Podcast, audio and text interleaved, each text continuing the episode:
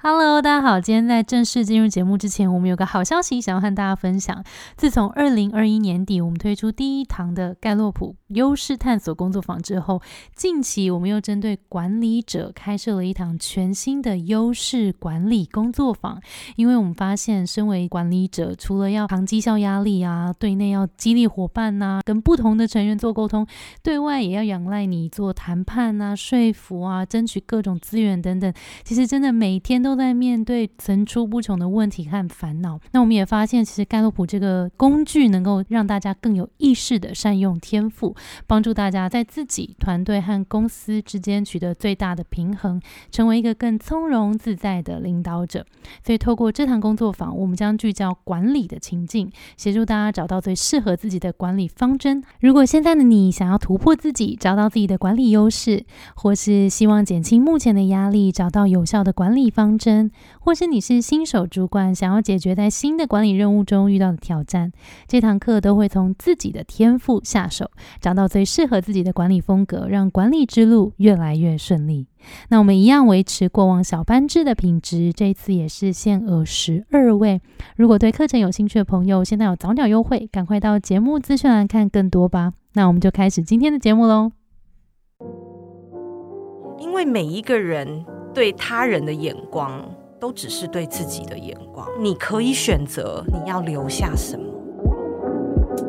如果你太想当一个助人者，太有那种救世主情节啊、圣母情节这样子的朋友，反而我们先回来照顾自己。嗯，太想要抓住对方的时候，那反而剥夺了他自己成长的能力。Hello，大家好，我是 Grace，欢迎收听。最近工作还好吗？最近工作还好吗？是我们很常和朋友聊天的开场白。但除了好与不好以外，很多说不出口的，没有被了解的，不知道和谁说的，希望都能在这里聊给你听。节目每次都会邀请一位在职场上努力发光发热的来宾来和我们聊聊最近的工作与生活。我今天这位来宾，我觉得太开心了。他是我的大学同学，这是他职业非常的精彩。他从主持人，然后到金融业的公关，然后后来他发现对于心理学非常有兴趣，所以他就是大转职，变成一位。心理师，我们今天掌声欢迎苏雨欣心理师。Hi Grace，还有我们所有听众朋友，大家好，我是苏雨欣。对，而且苏雨欣，你就是你们听他讲话，就说这个人就是主持背景来着吧，就是字正腔圆这样。那我觉得今天这一集很有趣，是呃，因为我们这里也很多听众，不管是听众或者是我们的学员，因为我们有开课嘛，是，然后大家很多时候在职场上，可能哎，对，现在工作不是很适合自己。然后就开始来盘点，说自己喜欢什么东西，然后都会发现，其实很多人对助人有兴趣哦，然后想要帮助到别人，觉得自己的工作会更有意义。那我们大家可以来好好聊一下，你是怎么样找到心理学这个是哦，突然是自己有兴趣的东西，然后怎么把这个目标化作行动，然后真的成为一位心理师？我觉得这应该是一个很精彩的故事。然后后面我们会来聊聊这个心理师。这个专业的背景也可以来聊，哎，大家怎么样更更好好的对待自己啊，建立自信啊，让自己可以活得更开心。好哦，好诶，好，那我们节目开始，先请苏雨欣简单自我介绍一下。嗯，呃，我其实呢，在几年前真正的离开了我上一份金融业的工作，然后我就毅然决然的变成了一位心理师。嗯，但其实这个过程也是非常漫长。我相信，大概大概几年，然后花了几年。最短哦，我们台湾念心理师研究所至少要三年。OK，而且他一定要有研究所毕业。嗯，然后你要呃实习完全职。一年包含在三年里面嘛，好，然后写完论文嘛，嗯，然后才能考证照。哦，OK，对，所以我那时候真的是拼了全全力。因为我觉得我年纪又是比同学都大蛮多的，所以我觉得好像没有时间蹉跎这样，所以我就真的拼了最短的三年就毕业，然后考到心理师执照。OK OK，对，然后到现在呢，成立了自己的第一间心理咨商所哦，耶，恭喜，非非常好找，就是用我的本名苏雨欣心理咨商所，然后在台北美丽华的旁边，嗯，所以这是我最近这一年人生最大的一个转折。那当然，在去年我也结婚了，哇，恭喜！等一下，双喜临门啊！这，我觉得我好像去年都在赶进度，做了好多事，没错。所以对于我现在的人生来说，就是一个完全崭新的阶段。但是老实讲，都是在延续前面人生的一个获得吧。然后我也在重新的。从头开始学习当老板这件事情，所以今天跟 Grace 见面很开心，就可以跟他请教很多。没有没有，好，就是蛮好奇当初为什么会从金融业萌生要当心理师这个念头，一开始怎么来的？我觉得每次，比如说你做成一个成果之后，我们回去想人生的很多阶段，你都会发现有点马后炮，但是真的你就会发现很多人生的点点，其实在很小的时候就有了，嗯，只是后来你。不经意的，或者是其实是有意识、无意识的把它连起来而已。所以不要去放过人生的任何一个点点，看似无用的，对对，其实都有可能有用。像我从小最爱看，就是去图书馆啊，最爱看的书就是心理类型的书，然后包含恋爱的，如何恋爱，哦，那时候如何成为一个很有吸引力的女人，这种也都在口袋书单。小时候非常爱看，然后大学的时候选修了很多心理系的，嗯，比如说像普通心。理学，我就选修了很多这样的课程。那那时候也只是因为好玩，嗯。可是即便到那时候大学，我都还没有觉得心理会是我人生的职业，我完全没有想到这件事，只是单纯对于人、对于人性是感到很深的好奇。然后后来从十九岁开始，我就做了主持人，以及我就进入演艺圈一段小小的时间。嗯，后来因为这个演艺圈的工作跟主持人并不是很稳定，嗯，那妈妈才给我了一个建议。我觉得很多爸爸妈妈都会说这句话，嗯，他们就说：“孩子啊，你应该去找一个稳定的工作，就是这两个字，稳定的工作。”他就看你现在就是都待在家，可是哦，我跟大家讲，我那时候当主持人，我一个月可能工作五天，嗯，老实讲是比我。后来进金融业工作就是一整个月，收入还要高的耶。懂。可是父母不接受这件事情，因为他不知道你下午餐在哪。哎，没错。然后每天看到我躺在家里，他就很不爽，对，很不爽，想说这是很很懒惰的小孩。所以他就逼着我说：“你就是要去找一个稳定的工作。”那我们念正大嘛，我们身边的人几乎是金融业啊，金融业居多。我那时候就觉得，好吧，那看起来稳定就等于好像去个金融业，好 大公司、大企业。OK，就是那时候认识的产业。可能差不多这些，对对对，因为身边的人，然后所以我就真的也进入了金融业。哦，那可是我一张金融证照都没有，嗯，然后老板那时候叫我考，我打开那些什么保险业务员啊、证券业务，完全没有兴趣。所以后来呢，他们就说：“好吧，那你就做公关类的工作。”原因哦，你知道为什么我被录取吗？为什么？是因为我会跳舞哎。哦，我们大学是舞社的，对，我会跳舞，被录取到金融业。你不觉得人生的点点真的很奇怪、蛮荒谬、很荒谬？但是哦，所以你那时候上是因为会跳舞，那他现场有叫你跳一段吗？不是，他就是看我的履历嘛，上面就是有哦，我从其实我从国中就是热舞社，所以我国中、高中、大学我都是热舞社。然后他看到这个之后，我那个主管就非常兴奋，因为我去应征的时候，刚好我们集团要尾牙了，我们集团非常多人，几万人，那是要在几万人面前表演的。哦，他就觉得这个人可以，他就觉得我可以。然后我连位置都还没有分派到，我都还没有去坐到我的那个 partition 里面的位置，他就叫我去练舞教室。所以，我那两个月全部都没有进办公室，我就是在练舞。哎，这个怎么好像这工作很好啊。然后他们后来又发现我有主持的这个能力嘛。即便我是隶属于其中一个子公司哦，但其实我就是等于整个集团的主持人，御用主持，没错，我几乎也都不在位置上。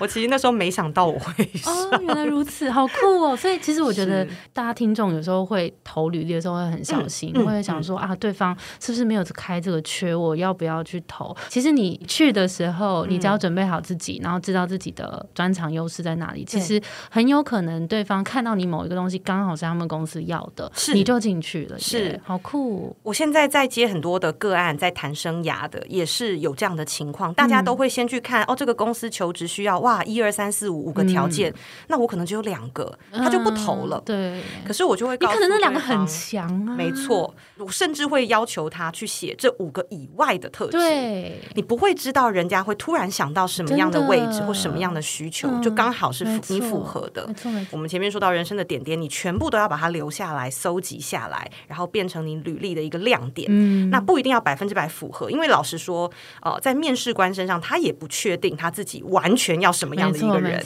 他看到你的时候，他才会知道。嗯，对，那不如就让你们两个先来有一个 meeting 的机会。嗯，好，先伸出这个橄榄枝，这样真的很棒。好，那回来聊你刚刚说主持人这身份，好像不止完全好的。对，这也跟为什么后来我会离开金融业有蛮大的关系哦。你可以想象一下嘛，我在这公司其实算是一个蛮格格不入的存在，其他人独立的，对，其他人都是啊，比如说行政就是行政，那金融背景他就是一个专业金融人士。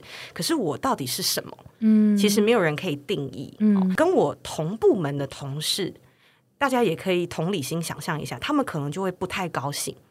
因为他们就会觉得，哎，部门有一个人，比如说办一个活动，我不可能去订便当，我也不可能去控场，因为我整天都会在台上，嗯，所以杂事是不需要做的，嗯，那他们就得包揽其他所有的杂事，可是光彩是我在抢，嗯，所以他们就会很不高兴。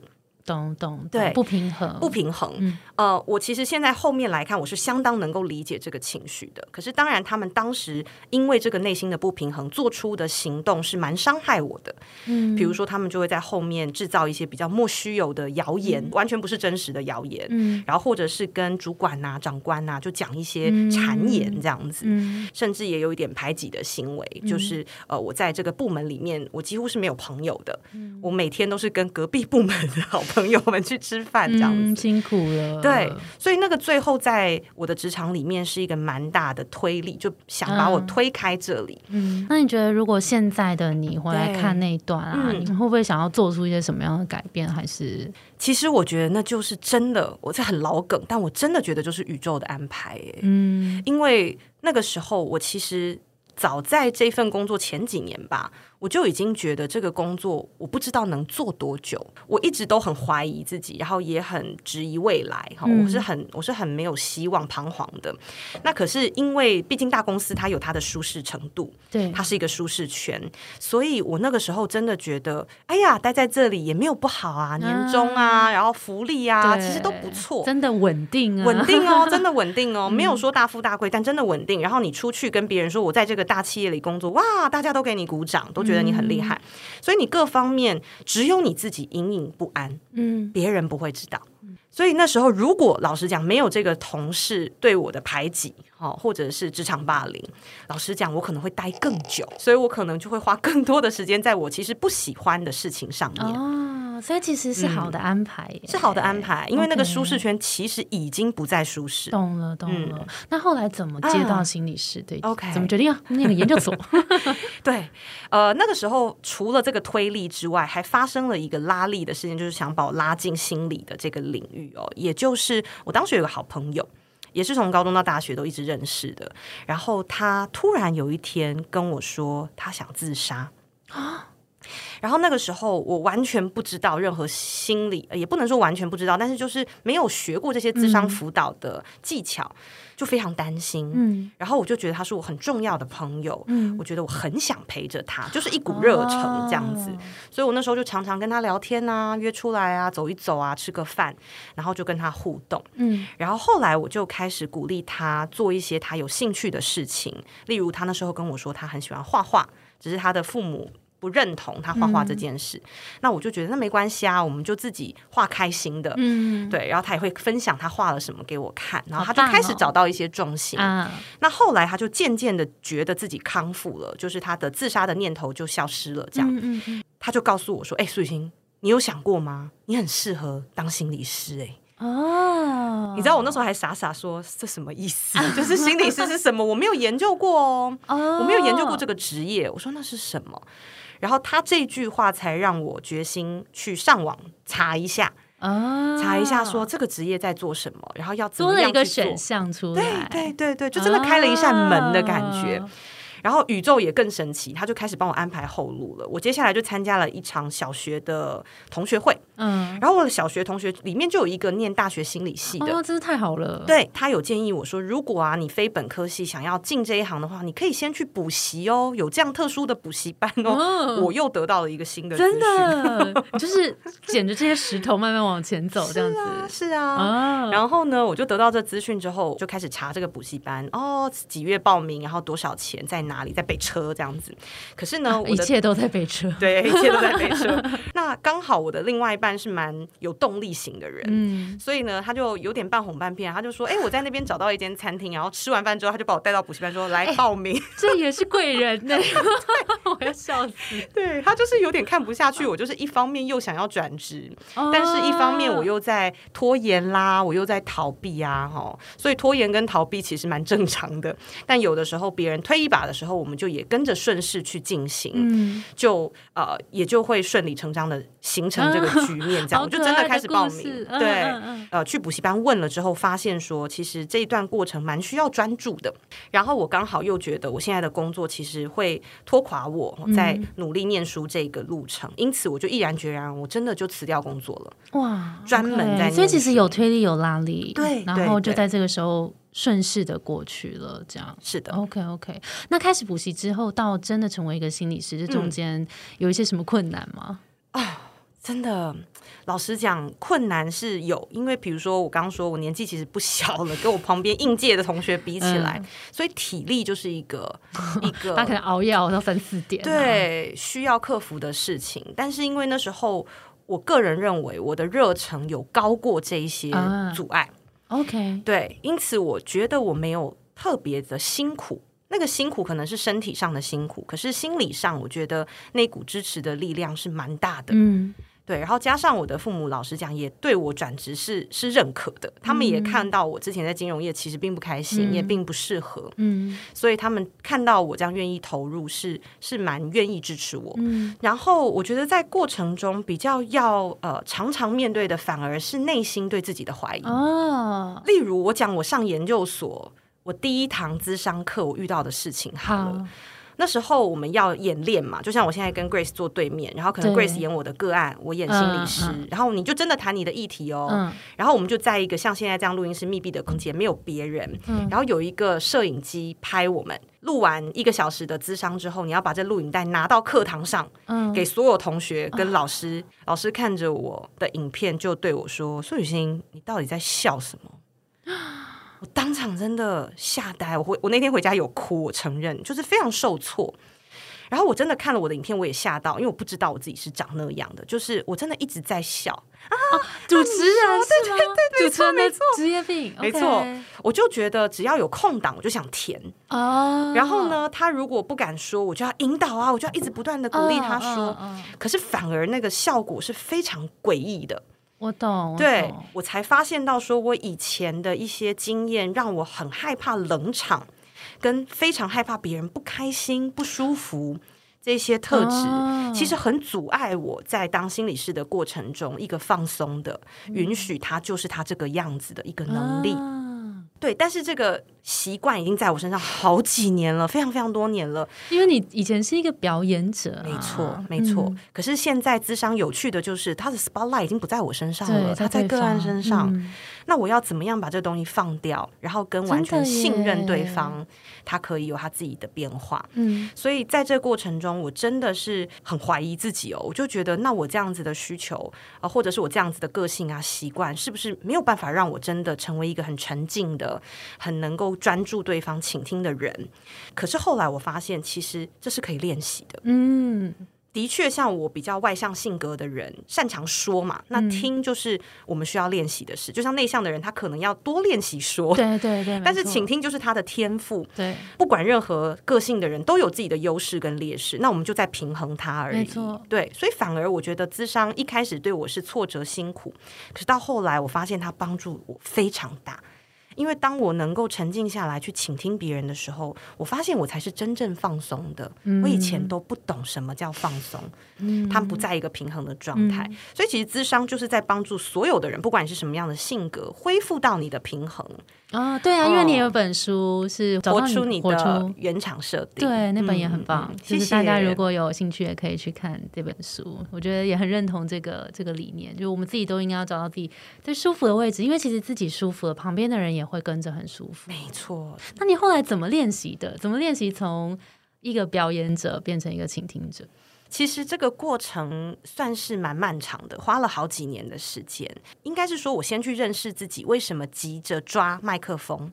不管有没有真的那个麦克风，我在任何的互动里面，为什么我急着抓麦克风？嗯，后来我真的很诚实的面对啊，原来我怕被遗忘，或者是我怕被不重视。OK，我觉得如果我没有 spotlight，我就不重要了。我很担心这个。天哪，我鸡皮疙瘩哎！嗯。就是这个过程都要对自己非常坦诚，你逃不了自己的。你可以骗别人，可是你骗不了自己。在那过程中，我发现了这一点之后，我就开始挑战我自己的想法嘛。那我真的如果把 spotlight 给个案，个案就不重视我了吗？对，就代表我是个不重要的人吗？那我们来实验看看嘛。我就开始做了很多的实验，我真心的完全关注他，我完全把我自己放的不重要。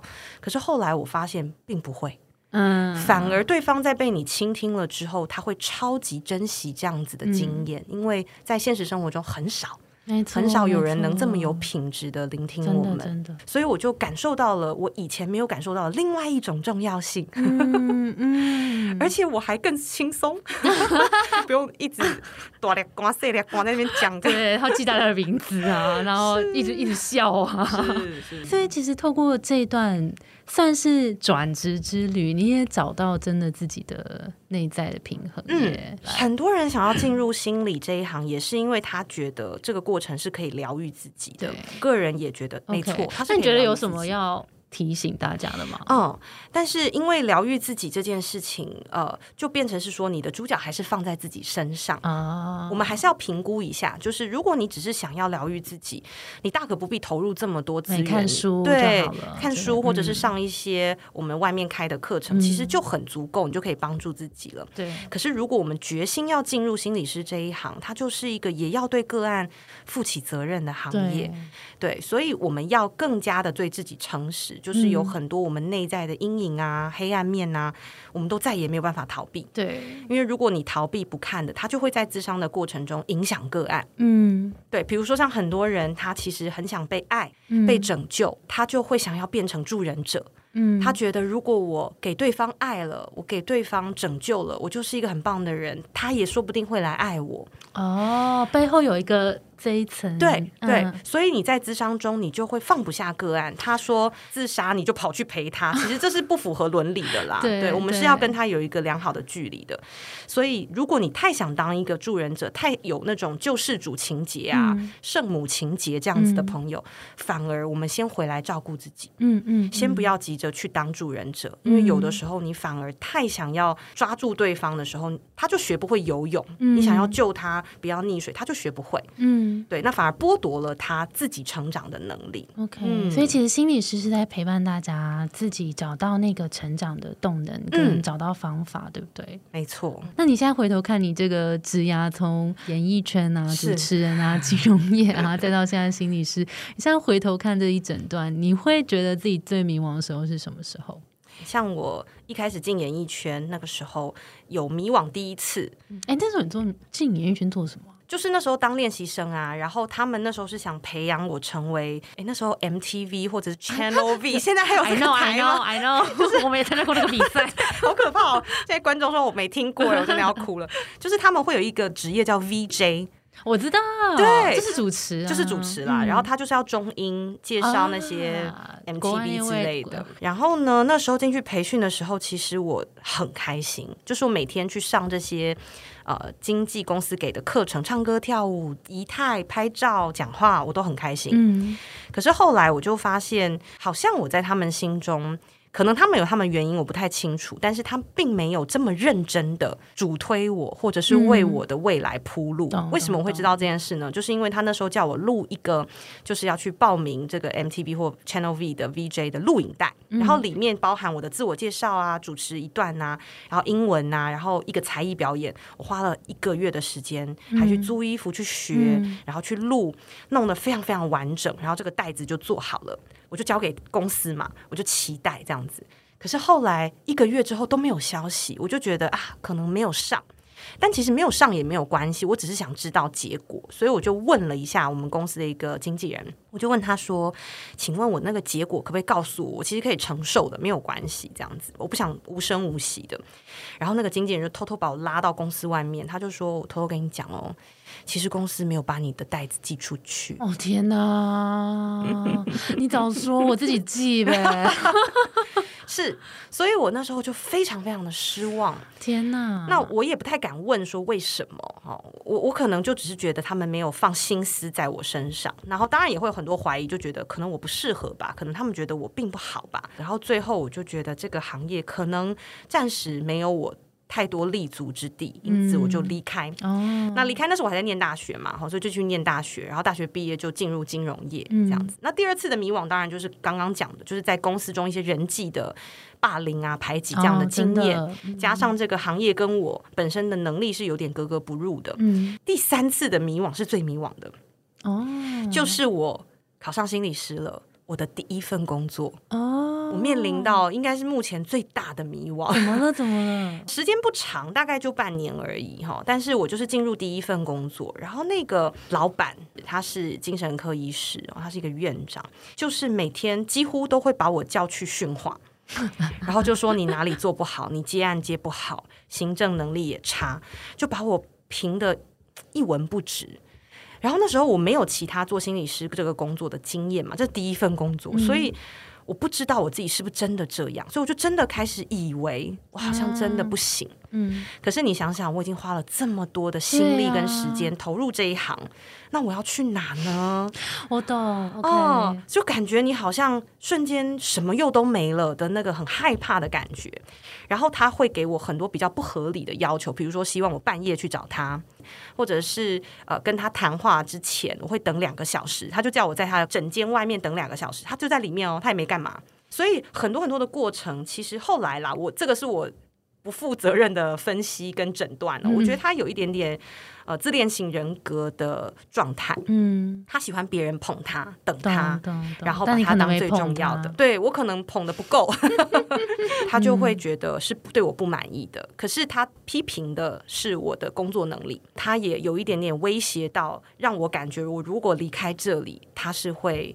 比如说散播我不好啊，我没能力的这些言论，让我也做不下去的那种感觉，所以我当时非常的害怕。OK OK，而且我当时对于心理界哦这个治疗界的想法是是是很梦幻的。老实讲，我会觉得这边的人应该都很好吧？我们都是自我修炼的，我们都对自我负责，做了这么多这么多的功课，那应该大家都是好人。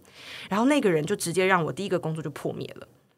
可是这件事情对我的成长非常非常的大，我就发现说，对每一个人都有他的功课，我们也不需要去批评他，或者是觉得他很糟啊，我为怎么可以这样对我？当时的确是这样想，一个受害者的角色。可是后来我就发现说，其实他的状态更让我们发现，其实每一个人，你不管位置做到多高。你只要没有处理你自己内心的问题，你都会在受苦的状态。嗯，对，所以这个经验也让我去提醒自己，不管我位置做到多高，或者是我看起来能力多好啊，还是我那个本质是不会变的。是你后来怎么成功离开那边的？啊，老实说，有一点点像是对付恐怖情人的，你说直接封锁吗？不不不不不，对付恐怖情人有有一招是要阳奉阴违的，你理解吗？就是表面上你还是对他顺着毛摸，顺着毛摸，可是呢，私底下我就会知道，比如说他最讨厌我做什么。呃，我就我就做，然后他骂我，我就说对不起。等一下，你发挥你 演绎的这个本事，没错没错。所以呢，他后来自己受不了我哦。他最受不了什么呢？因为像我们心理师，我们接案嘛，老实讲。虽然个案谈长一点，它的效果会很好，可是有一些个案，比如说他的收入，或者是他只想处理表面的议题，他没有想要深入下去，那我是会尊重他的。对，他等他准备好，他再来。这样的个案非常多。对，可是我的老板他想赚钱，所以他希望说这个个案就是一辈子都来。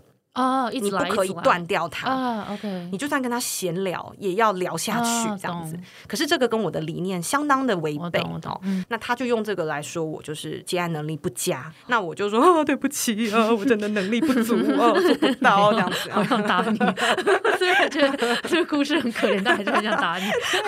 后来他自己受不了了啦，他就说你就做到这个月。然后我就说你让他开口。对，而且你知道内幕超好笑，因为他跟我说你就做到这个月的时候。我推了一下眼镜，我你知道我那时候上班就是完全痛苦到我连打扮都不打扮了，我就是每天戴眼镜，然后蓬头垢面，因为太累了。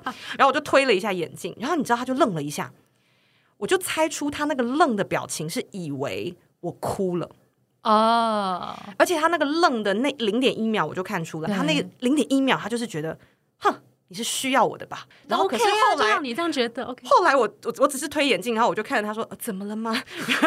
他就失望，就发现哎，眼镜怎么没有起雾？他整个又失望的表情又零点一秒出来，然后就说：“哦，没事，这样子。”可是大家现在我这样讲的开开心心哦，可是我那前面半年我自我怀疑到每天都是哭着睡，哎。我每天是哭着睡，然后就是一直觉得我自己是不是做错决定。可是，一方面我又觉得，可是我热爱这个工作啊，我没有不喜欢这个工作。嗯，那到底是是什么问题？那后来我才觉得决定，就觉得好，那可能是他的判断，或者是他另有。呃，图谋，所以他会讲这些对我贬低的话。所以大家身边的人对你贬低的话的时候，其实我们都要去厘清，嗯，里面是不是带着他自己的情绪？比如说他自己今天心情不好，嗯，或者是他要我多做一点事，所以他 PUA 我，对不对？他就是先贬低我，然后再要求我做更多的事。嗯，这些我们都要去理清。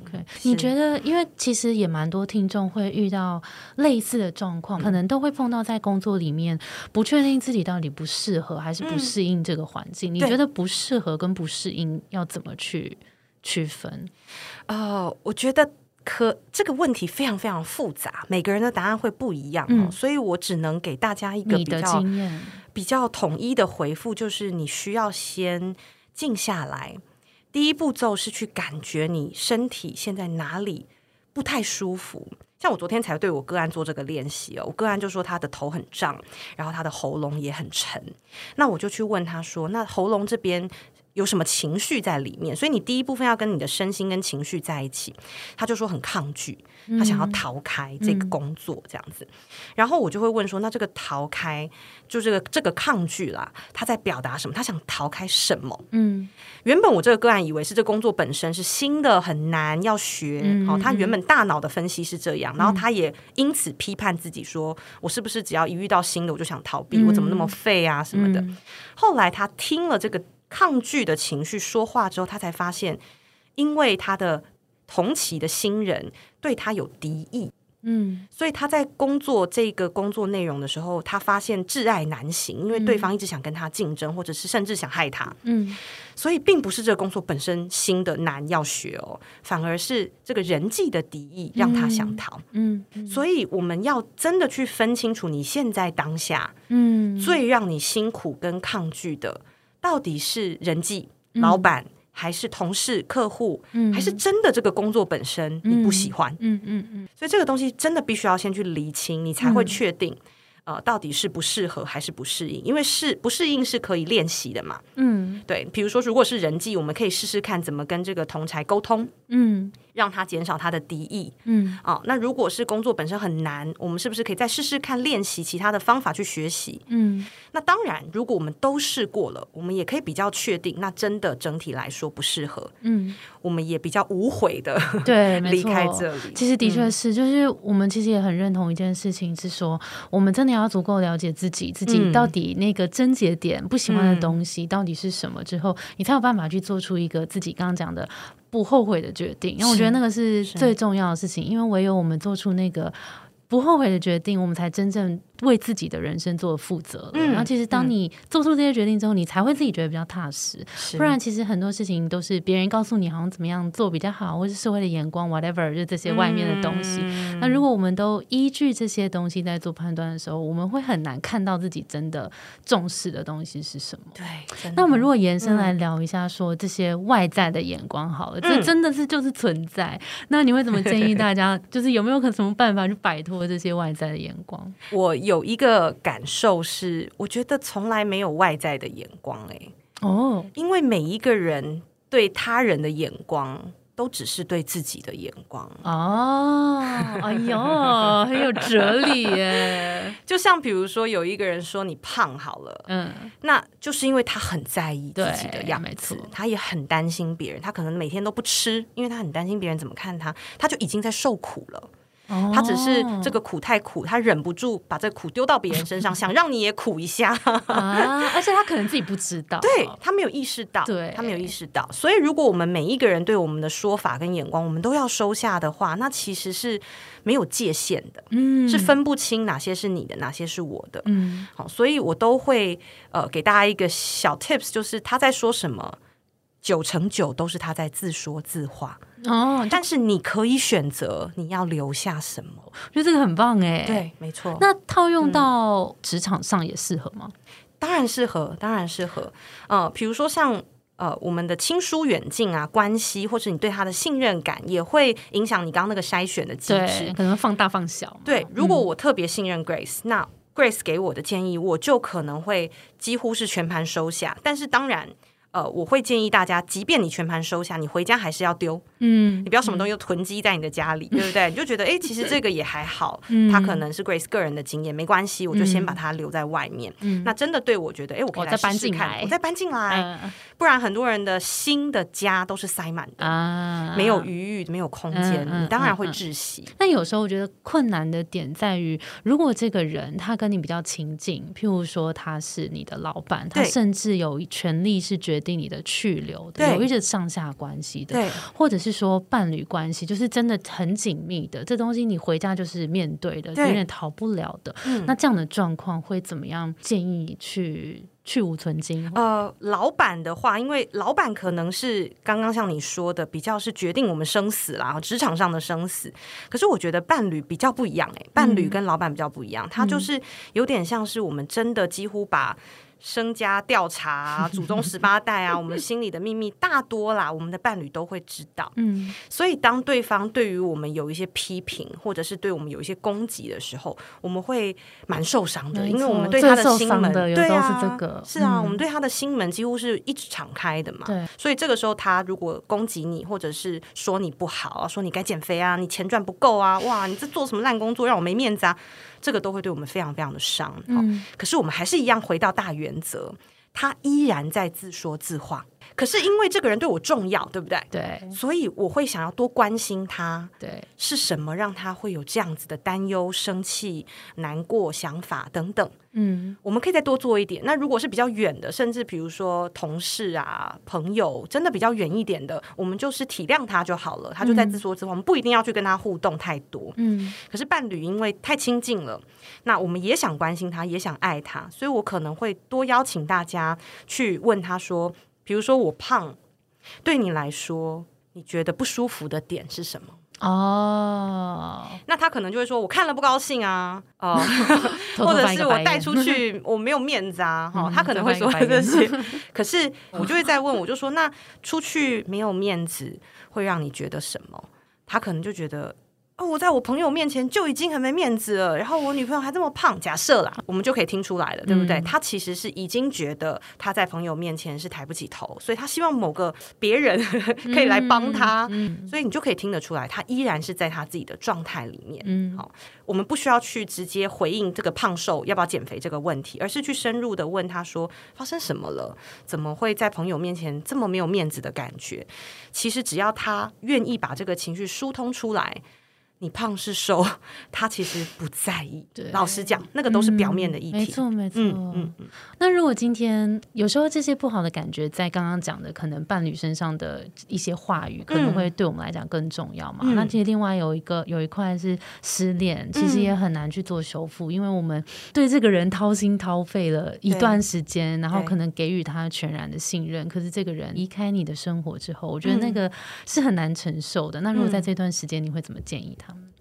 我觉得在失恋的过程中，呃，它的确是一种心灵的撕裂伤。嗯，所以原本的自己的概念，我是谁，我喜欢什么，我是什么性格，你会对自己是模糊的、怀疑的，然后不确定未来怎么走，这些感觉都非常非常非常的正常。嗯，所以我觉得第一步骤反而是允许这样子的状态存在一阵子，不要逼着自己马上好起来。我最怕听到这句话，就心理师，你可不可以帮助我马上好起来？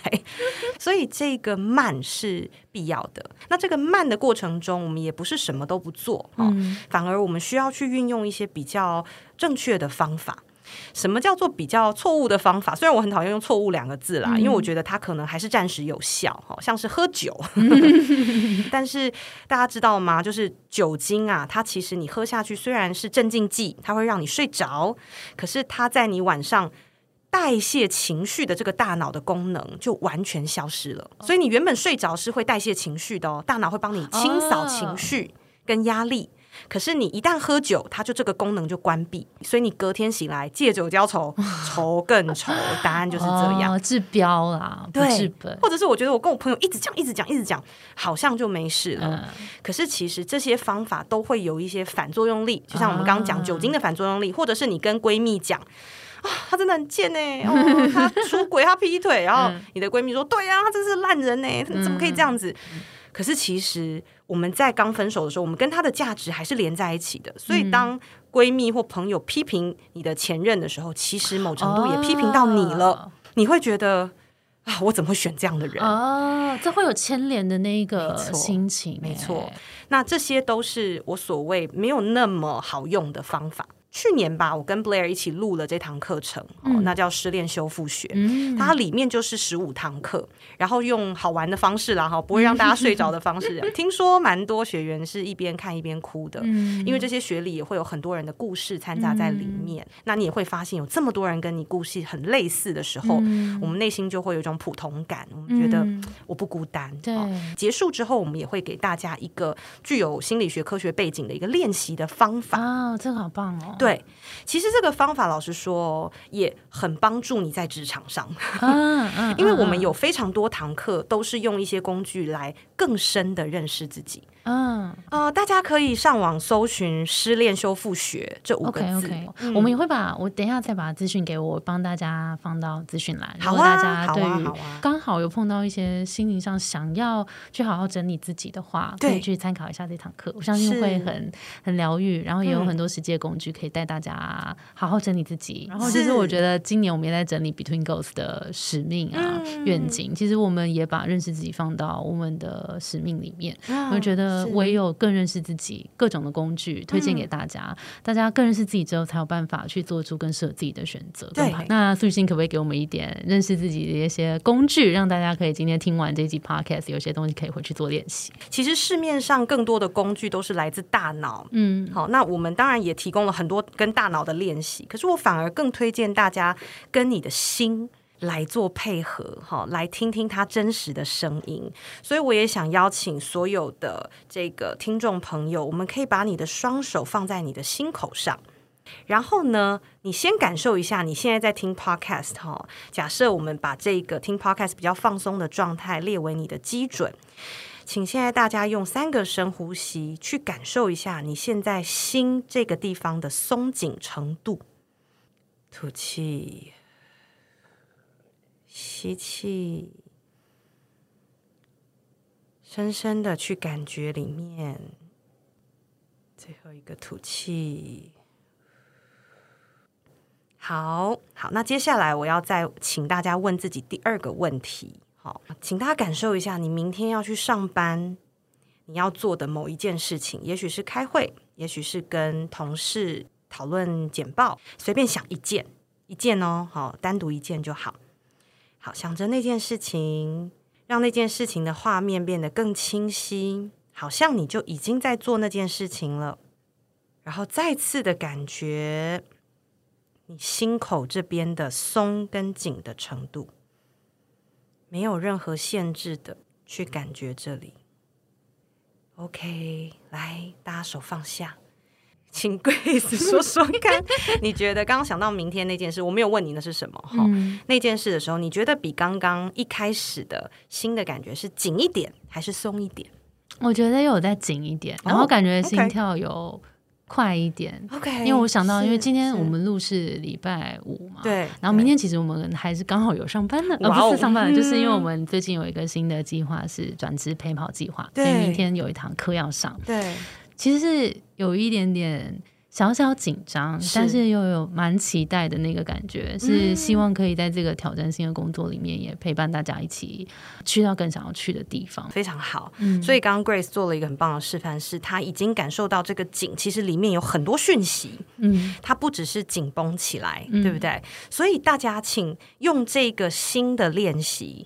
好，慢慢去在生活中大大小小的事去体验你新的松跟紧。嗯，那紧当然它里面就会有一些不适合你的成分，可是这个成分还要去厘清哦。就像比如说，可能 Grace 她她可能对自我的要求有点高，嗯，所以他会希望我可以做得更好，嗯，但是他却忘记他其实可以放松的享受在明天的过程中就够好了。嗯，类似像这样的厘清，你就会知道这个东西适合你在哪，或者是有哪些影响你的部分。嗯。然后我也不太会质疑说，哎，这样子好吗？嗯，因为我一开始做这个练习，我要让心知道我是完全信任他的啊，不然我们通常都是太不相信心的感受。懂。那当然，我们也需要脑的帮忙，就是比如说，如果你觉得心的这个讯息可能很大，你觉得不是只是一个这么单纯，那你就可以再去多问你的脑。发生什么？那一样摸着你的心去用你的脑去思考，你就不会完全只待在大脑一直不断思考这样子的状态，嗯反而忽略感受。对，这是现代人慢慢慢慢开始越来越接受的一个呃疗愈的方法哦，就是去真的去倾听内心的声音。嗯，可是这需要很多很多的练习哦，请大家保持耐心。行，非常谢谢你跟我们分享好多诚实的故事，就是可能从过去，因为我们可能刚刚讲的点点嘛，连接了很多的点点，那这些点点。很多时候是带我们去到一个更好的地方。嗯，那其实有时候这些点点也有一点点会阻碍到我们。其实刚刚也聊到，可能有一些你过去的东西带到现在的东西，他稍微意识到有一点点的像主持的这个身份，对，带到心里。那一开始其实是有一点点好像不那么合适的，对。但是后来包容他、接受他，其实是有很多方法是可以让这个东西融合进来的。是啊，然后就当你更认识自己的每一块，其实。就更有弹性了。然后我我想补充一句，你刚刚这段话激励到我，就是我觉得没有任何一个缺点是要被我们丢弃或切割的，反而只要我们学习怎么运用，那个就是最完整的自己，真的不需要变成所谓只有优点的完美的人，那样反而很无聊，好对，没有魅力哦，那个状态。嗯，所以所有的缺点或者是你不喜欢的特质，我们都练习把它爱回来。真的啊，好。棒哦！谢谢苏雨欣，感谢。那我们今今天节目就到这边了。我们的节目是最近工作还好吗？如果你在职上有遇到任何的烦恼，欢迎到节目资讯栏看更多的服务。谢谢你的收听，我是 Between Ghost 的 Grace。我们相信，职场不是一个人的战斗，一群人一起前进，绝对会比一个人走得更踏实安心。我们会陪着你，一起把职业走得更顺利。如果你也喜欢我们的话，欢迎订阅我们的 Apple Podcast，分享给你身边的朋友，或留言给我们，也可以到节目资讯栏追踪我们的 IG 和社团。那我们就下周见喽，拜拜，拜拜。